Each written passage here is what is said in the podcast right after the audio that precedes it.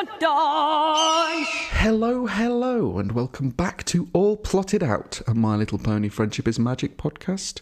My name is Pawnheart, that's P A W N Heart. I thank you very much. Yeah, a bit of a nightmare at meetups, that one. Thanks, Celestia, for name badges. And I'm very excited to say we have finally reached the end of season six. So, this episode, I'm going to be covering the finale to Where and Back Again, parts one and two. So, in this bumper episode, I'll both be looking at the finale and having a sort of overview awards show for season six, as well as having a little bit of a look forward to season seven. So, without further ado, to Where and.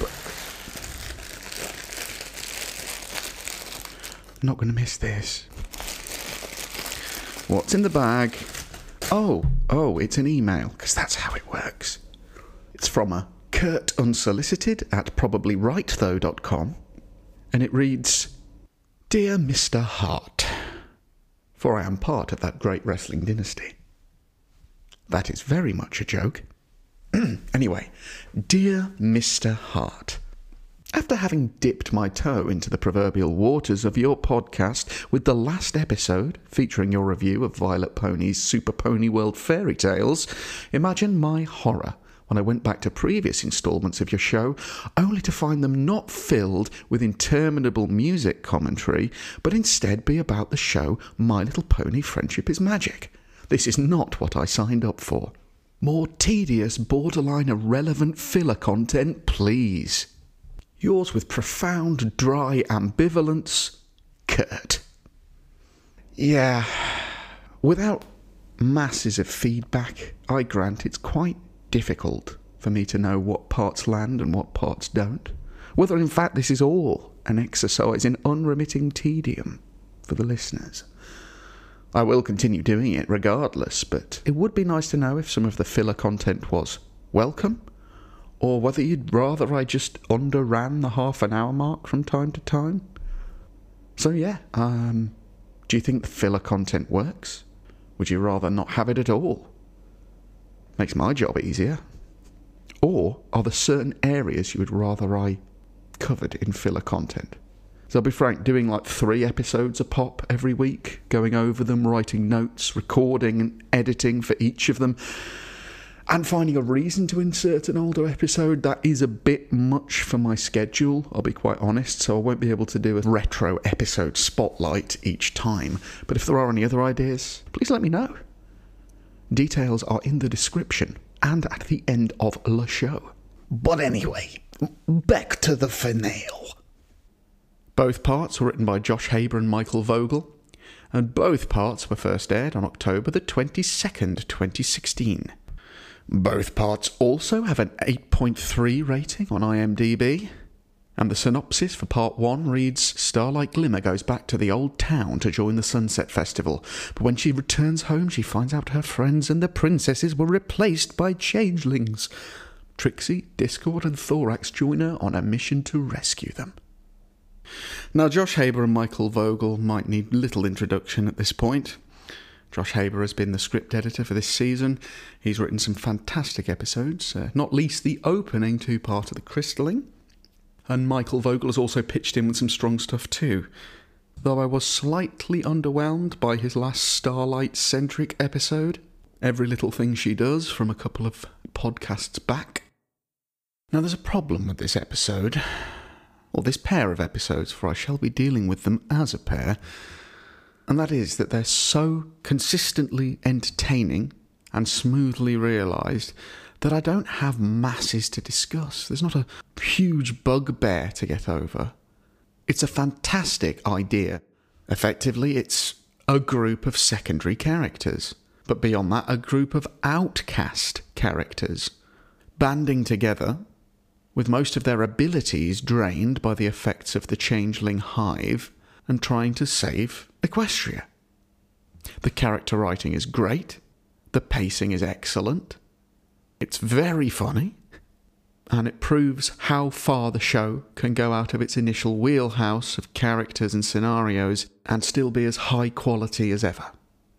In fact, it might just be my favourite two parter of the entire show run. Now, don't quote me on that. We've got more two parters to come. Five, in fact. And I have a feeling that there is one that might put up some pretty stiff and frightening competition to this. But everything that I love about the later seasons of the show is here.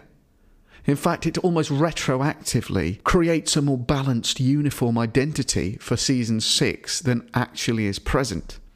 Coming into the series, and I've mentioned this multiple times, I was sure that the, uh, the sort of the Starlight and Starlight and Trixie relationship was like central to this season. It hasn't been really. Uh, she's popped in and out, Starlight, but a lot of the weight has hinged around the season premiere, No Second Prances, and this, and I think I'd filled in the gaps myself. That's not to say it's not been a great season with fantastic character work for, for other characters, but it just wasn't as smoothly Starlight development centric as I initially assumed. Again, like No Second Prances, much is made of the Twilight, Starlight, Trixie triumvirate and what is great is that the relationships can grow between the characters, while not all of them necessarily like each other. Specifically, Trixie and Twilight still really don't get along very well. They just kind of pretend to. Or more specifically, Twilight lets herself get baited by Trixie, who still gets a perverse thrill out of getting one over on Twilight at every opportunity. Now, this isn't as much of a centre point as No Second Prances, nor should it be. The real central relationship here is Trixie and Starlight. Again, Trixie proves why she's a valuable friend while still having all of the sharp edges and annoyances that have always been present in her character. However, here, robbed of her magical abilities, she is forced to concede that her friend should be the leader of the group. Starlight's leadership, her unwilling taking on of the mantle of leader, is the main arc. She is afraid of taking control, especially when foist back into the environment where previously she'd been such a, a tyrant at the beginning of the episode, is entirely understandable. She is afraid that she hasn't changed that much and that if she were given the power once again, she would abuse it. This is a natural, mature concern, especially from someone who is still feeling their way into the world of other ponies, into equal relationships with others. And I think for her character development, she has to be forced into the leadership role in order for this episode to make sense. Because it allows her both to prove that she is a good leader without the the conceit and arrogance that would come with seeking it out. Like any good leader, they don't seek it out. They just fall into place because it's the only option at the time. The two episodes, while they do end on a, a definite pivot point, with the oddball group of anti heroes facing up to the changeling hive we've heard about before, but not seen previously, flow as a single unit very well. And I'm more aware here than I have been in previous two parters of how much having two parts can benefit pacing. This is a story that really takes its time and is all the better for it. Motifs are re explored, Starlight Glimmer, either in reality or the dream world, revisits her old town four times during the course of this two parter with different results. First of all, it's in a nightmare where she assumes that she will be cast out. The second, where she finds herself completely overwhelmed by people wanting her to help them or provide leadership or guidance again, and uh, she freaks out and, and causes an explosion always rushing to magic with Starlight. The third allows her to reflect on the rather confusing and iffy conversations she'd had with the main six earlier on, while also allowing Luna an inroads to explain what has happened. And finally, at the end, we have the illustration of the lessons learned when she returns in the real world to reluctantly accept the mantle given to her by others. She's like Jon Snow if Jon Snow also used to be Cersei. That's a Pokemon reference if you didn't get it. There are a lot of themes in this episode. In fact, it seems to build more on. One of the few criticisms I can level at the two parter is that they're trying to combine too many lessons and, and layers into the conclusion. So some of them just pop up out of nowhere. Vogel and Haber rarely overwrite, they rarely feel the need to explain things that are implicit. Now, you could argue either way when you're dealing with a child audience, but in general, I don't think there's any harm in implying rather than explaining, or illustrating rather than talking about. Like there's a lovely comment the first time Starlight encounters Luna in her dream, where Luna says, I see a lot of myself in you, Starlight Glimmer. And it simply draws to attention the fact that, yes, they are both redeemed ponies who have found a place or are finding their place in Starlight's case. But anyway, yeah, back to my my intended point. They don't often over explain, but there is a little bit of clunkiness mm, towards the end when a new theme is introduced right in the last battle. It's almost like they forgot to put it in earlier on. Where, amongst the very apt parallels between Chrysalis's current actions and Starlight's past actions when she ruled the village, Queen Chrysalis just suddenly says, And everyone will do what I say. Which seems a little bit uh, uh, abrupt and on the nose uh, at the time, uh, and is basically just so Starlight can directly rebuff it by saying, No, individual voices are important, like Thorax over here. And they really are trying to wring as much symmetry as possible out of the uh, Chrysalis and uh, Starlight confrontation. Now, most of the time it works. Uh, as a as a kind of surprisingly subtle character study for a, for a show of this type, but they're, they're almost trying to be too neat with the points of comparison at the end, where they perhaps should have kept it a little bit simpler it's like they're trying to address every single possible issue with the way Starlight used to rule the village directly through the encounter with Chrysalis, point by point. And it's a little bit much, but I, I really do admire what they were trying to do character wise. And it does broadly make sense. And it's also pleasing that after all of this, after this sort of rather densely thematically packed final battle, the ending doesn't feel rushed either. It's also nice that it's not all neat and tidy.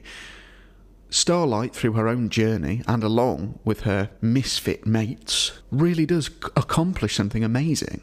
But she fails to convert the big bad, and Chrysalis gets away, which I think was a wise decision, both in terms of not sterilising the, the end of the episode to an unnatural, neat conclusion, but also it means that she can come back and she will be back. Reminding me somewhat of the Cutie Re-Mark from the end of last season, there really is an escalating sense of threat here. A lot of the conveniences that might emerge through comparable two parters are kind of stripped away here. Not least because they find that it's not just their inability to work with each other that they're fighting, is the fact that their individual abilities have by and large been removed, with the useful exception of thorax. So it just adds another layer of difficulty, and it feels like a real struggle to get to the throne room. So when they finally reach it after a, a, an episode's trek at the end of part two, there's something to be said about Starlight desperately just hammering away at this massive throne with a rock trying to fulfill the mission, even though they just do not have the technical ability to accomplish it. Lots of cool individual business in the Changeling Hive. Thorax, again, quite charming. He's quite reserved. He doesn't often feel like he's listened to as much as he should be, I think. He's used to being the outsider. But his shape changing abilities are invaluable, as you might expect. It is through him that they are allowed to enter the throne room, after all, and create the distraction needed. Little bit of a contrivance that Queen Chrysalis can tell it's thorax by his eyes gleaming for no apparent reason. Is that is that a thing? Is that a tell that we've seen in the past? Anyways, a, a, a minor nitpick it, it could just as easily have been deduced through Chrysalis's intuition. She's she's the mother of the hive, effectively. She would probably know. A lot is made of Discord's by now irrevocable connection to Fluttershy. He is obsessed with finding her. And the trap he is drawn into is quite believable. He's sort of stunted into inaction. And then, of course, there's Trixie. It's just nice to see her putting herself out there for others, using her remaining smoke bombs to create a diversion, and allowing herself to get chased and caught. And my goodness, if the scene of her effectively being swarmed by changelings with her weedy ta-da is one of the funniest scenes in the history of the show, I don't know what is. So in the end, it's Thorax and Starlight versus Queen Chrysalis and the entire hive, and no magic.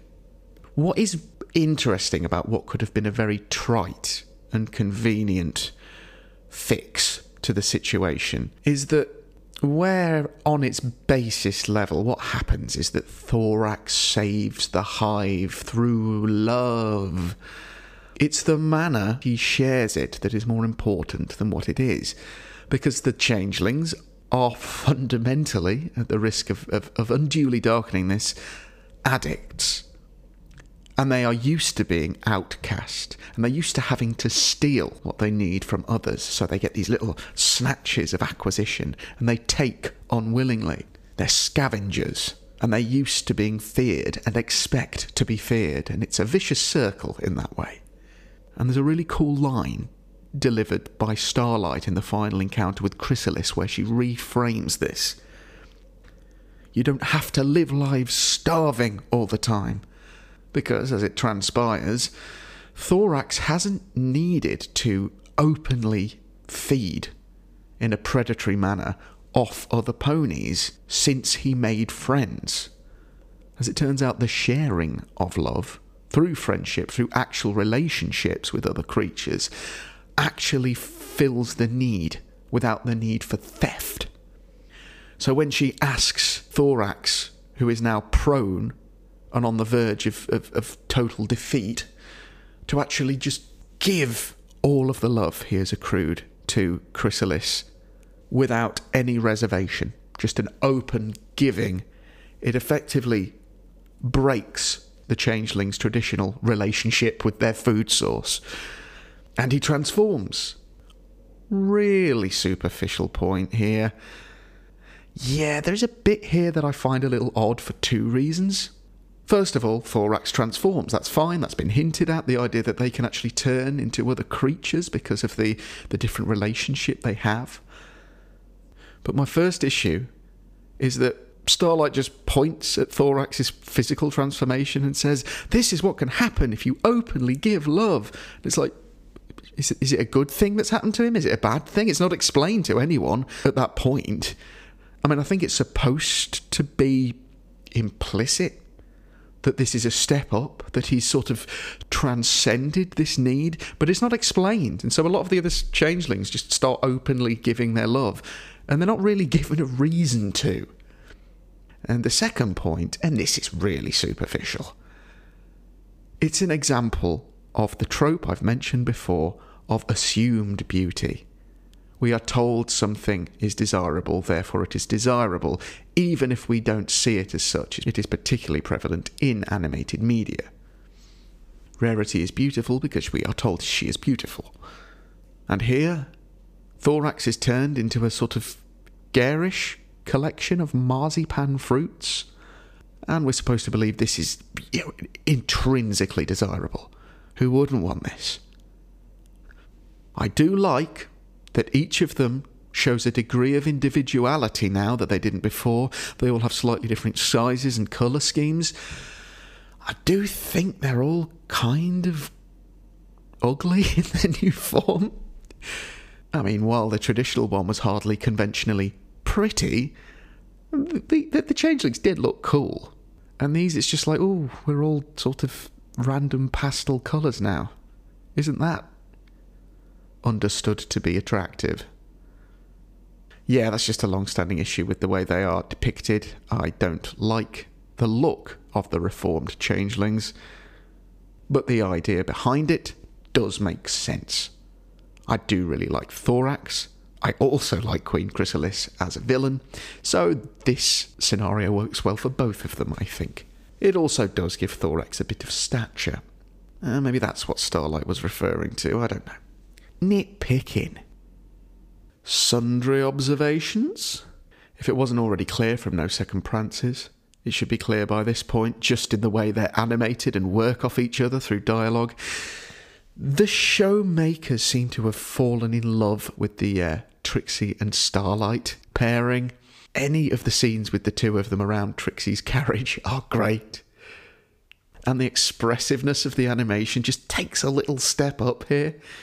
I, I love Trixie freaking out in her silence bubble. It's just a nice feature as well in this one that, as one might expect, for all her bravado, Trixie is a bit of a scaredy pony. But she overcomes it because she realizes there is no choice. It's a duo that would go on to make a number of really, really strong episodes going forward. Interesting parallel uh, especially given that this is a season that's really treated Spike well, that even amongst the changelings pretending to be the main six and Spike, Spike is just used as like a like a plaything. He's just bullied horribly. Just somehow the effect of being Spike crosses species and means that you are a pincushion. And Spike has literally been a pincushion in the past, as we know. This is a really tightly written episode with some very snappy dialogue on the whole. But there is one little scene at the end of part one where the disconnect between the script and what's being shown on the screen is illustrated a little.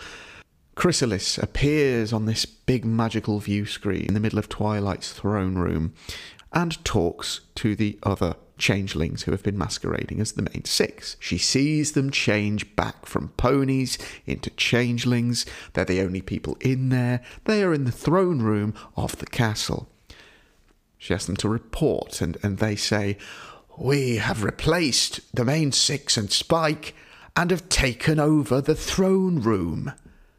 Well, duh. But she seems really pleased to hear this news.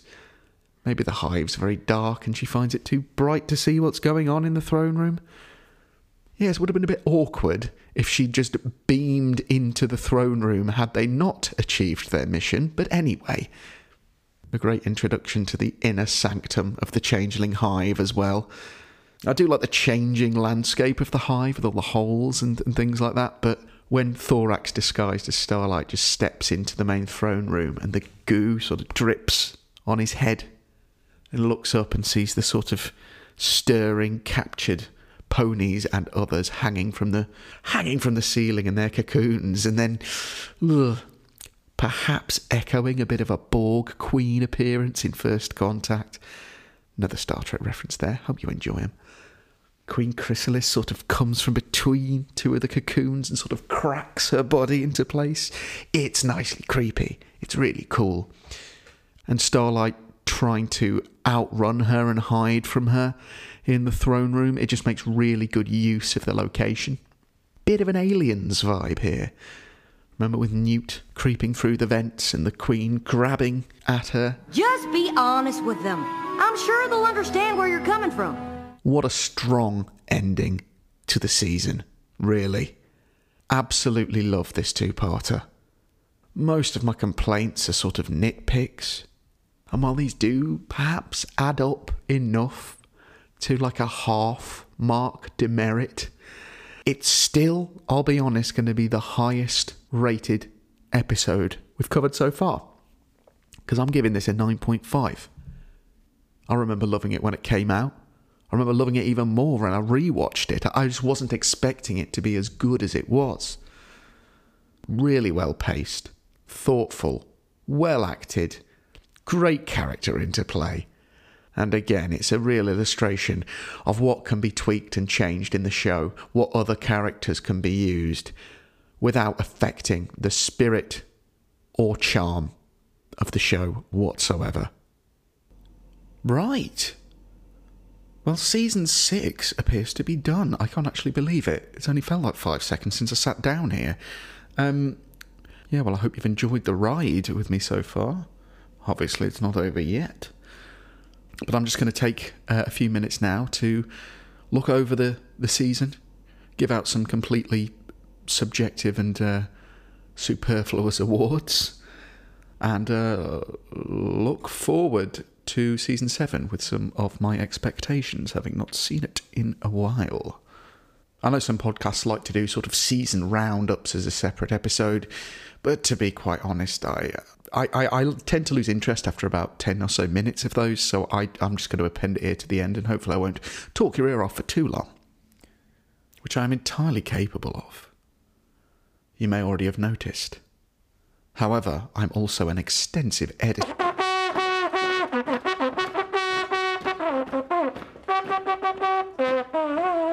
I've been through, tallied up all of the scores I gave for every episode this season, and it averages out to 7.5, which for a 26 episode season is really good. It did have its down points, of course, we might cover a couple of them in a minute, but on the whole, it feels very strong. I don't know that it was quite con- as consistent in sort of tone and trajectory as I remembered.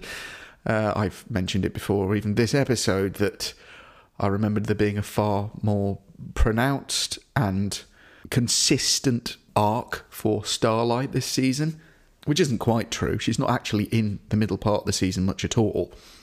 And there are a couple of episodes that feel like sort of sidesteps or feels like another writer's take on the same character. Though it does feel like by the end of the series, there's a pretty good idea of what that what the character is and, and, and what they're what they're going to be doing with her going forward because she is going to be a, a significant character. I'm, I'm going to hesitate to say more significant because, as I might well be proven wrong, as I was this season. But it's strange, like in my recollection, I think of uh, really broadly seasons one to five, that's the main six. Uh, seasons six onwards, they're the Starlight seasons. Huge oversimplification, of course. So we might discuss some of the uh, the cons and and more pronouncedly the pros of the season in a little more detail now with a series of awards. Da-da-da-da-da-da.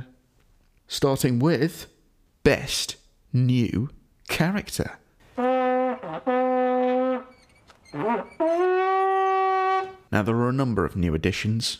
Uh, a lot of them sort of one episode only dealies like the restaurant owners in Spice Up Your Life, for instance.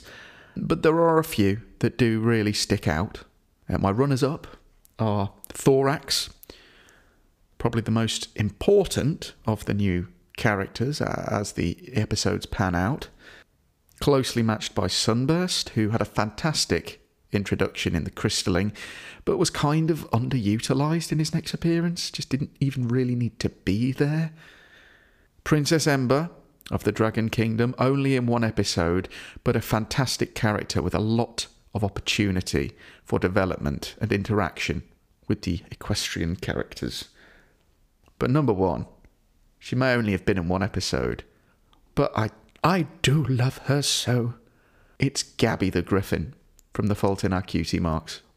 Just because she's so charming as a character, so optimistic and positive without being trite, as I mentioned. is fundamentally likable. And her relationship with the the CMCs is a very interesting one. And she will be back. Postscript. You Wally. Where on earth is Quibble Pants? And the answer is joint first with Gabby, as it should be. Because while I like the character of Gabby a little more, Patton Oswalt's performance cannot be denied. So, eh, joint first. Sorry about that. Very shortly, back in the original recorded show, you'll see past me having exactly the same epiphany. So, that's something to look forward to. Best recurring character. Now, obviously, this can take in characters that have been in previous seasons, but it's effectively the one that I felt was treated best by this season as a whole. Now, this is a bit of a surprise coming in. I'd have assumed until this last rewatch it would have been perhaps Starlight, perhaps even Trixie. Discord certainly has a good showing whenever he shows up. But no, the character consistently treated the best, if rarely ever given the spotlight, is Spike. Spike has been redeemed by this season because I think the showrunners knew that he wasn't getting his due. Far too good a character and far too good a voice performance to have been relegated to a an eternal comic foil role as he had been by season 5. He's a necessary, essential voice in the main cast. And regardless of the overall quality of the episodes it was in, he seemed to be really solidly, uh, convincingly written throughout. Great job there, Spiky. Brings us to Frank's flag, which is, uh, yeah, it's just unfortunate. Right. Because we've got to put a negative one in for balance. I'm convinced it's good for the soul. I'm not sure whose soul, probably not mine, but. Least favourite episode of the season. Worst sounds so harsh. Uh, runners up. And I'm going to start here from the kind of the, the least offensive, which I think illustrates just how good this season has been. Because there's only five on this list that I've considered to be remotely lacking episodes. And the first one um, is Buckball season, which isn't bad at all, really. It's just meh. It's just fine. It's one of those could be exchanged with any other episode in any other season, particularly an early one kind of episodes. It's just, it does its thing. It's perfectly entertaining and it just adds very little and then it goes. Things start to become a little more troublesome with Newbie Dash, which is an episode that has really good moments and some things to really enjoy. But it's a bit of a mess. The message isn't quite clear, and the way it is wrapped up at the end does not help clarify things. What's more, it feels a touch repetitious in terms of what's actually being imparted here and what happens to Rainbow. But again, I don't I don't think it's bad.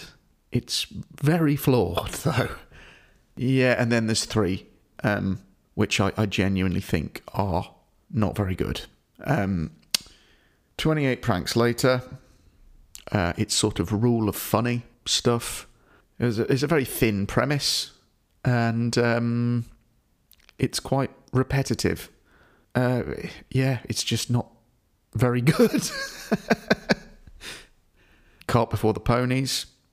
Um, it's real boilerplate kids telly stuff that takes some really cheapening liberties with the characters. It is even more remarkable, remarkable considering it's by Ed Valentine.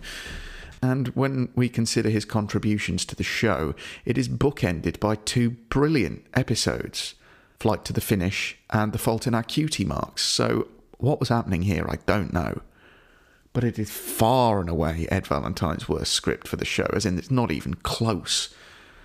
It just feels like a lazy spec script, possibly written for something else that was refitted for the show. I might be wrong, but that's what it feels like.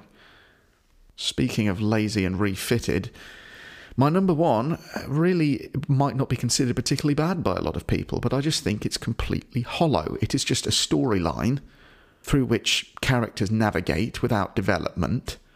Could have been in Scooby Doo, could have been in any kids' show, really.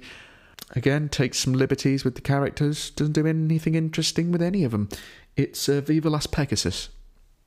So now that's over with. Best episode. And there were more high echelon episodes here than there were lower tier ones, to be sure. And Ed Valentine appears in this one, so all is forgiven, sir. Putting these in order is tricky, really tricky, so I'm not even going to try. I'm just going to put them in broadcast order, the runners up. No Second Prances, I've talked about this a lot.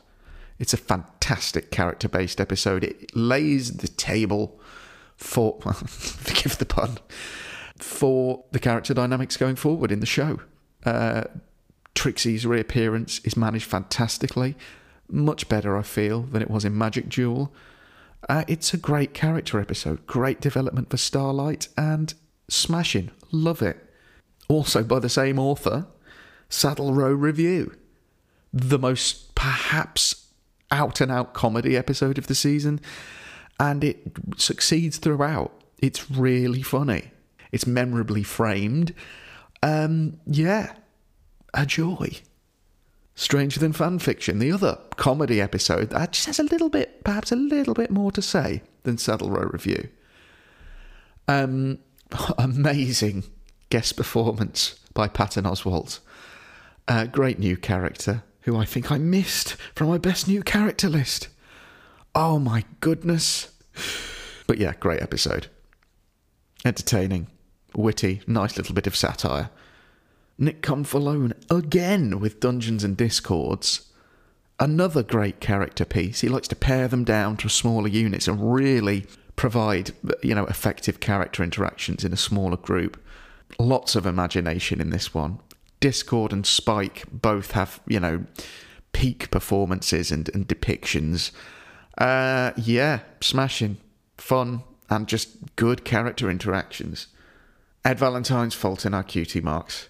A really nicely mature, intelligently crafted episode of Cutie Mark Crusader hijinks with the introduction of fantastic new character Gabby, who I might have mentioned.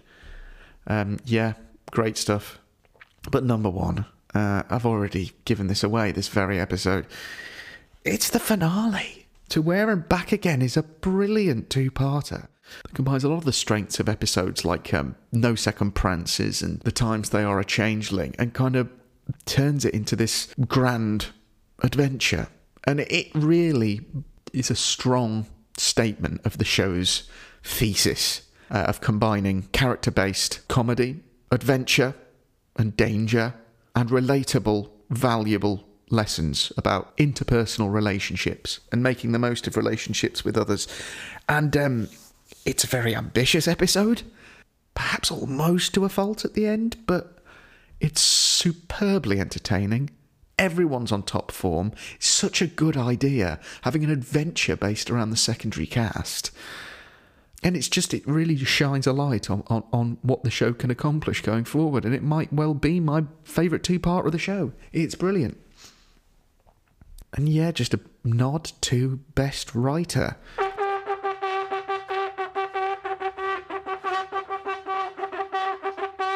I don't really need to go into too much detail here because you might be able to guess. While he didn't have a hand in the finale, he wrote three episodes this season, and all three of them were included in my best episodes list there. Uh, Nick Confalone, the writer of No Second Prances, Saddle Row Review, and Dungeons and Discords, he's he just knocks it out the park every time this season. And he proves he's equally adept at writing really funny episodes as he is just really kind of dramatic character based ones. He's just an excellent writer. Not that there haven't been many others. It's not over yet. So, yeah, season seven. What's that about? What am I expecting from that? And what do I know about it going in? I'm looking forward to season seven, ironically, because I know it has issues. um, the first half to two thirds of the season uh, is the, the only section of the last four seasons of the show that aren't overseen as script editor by Josh Haber.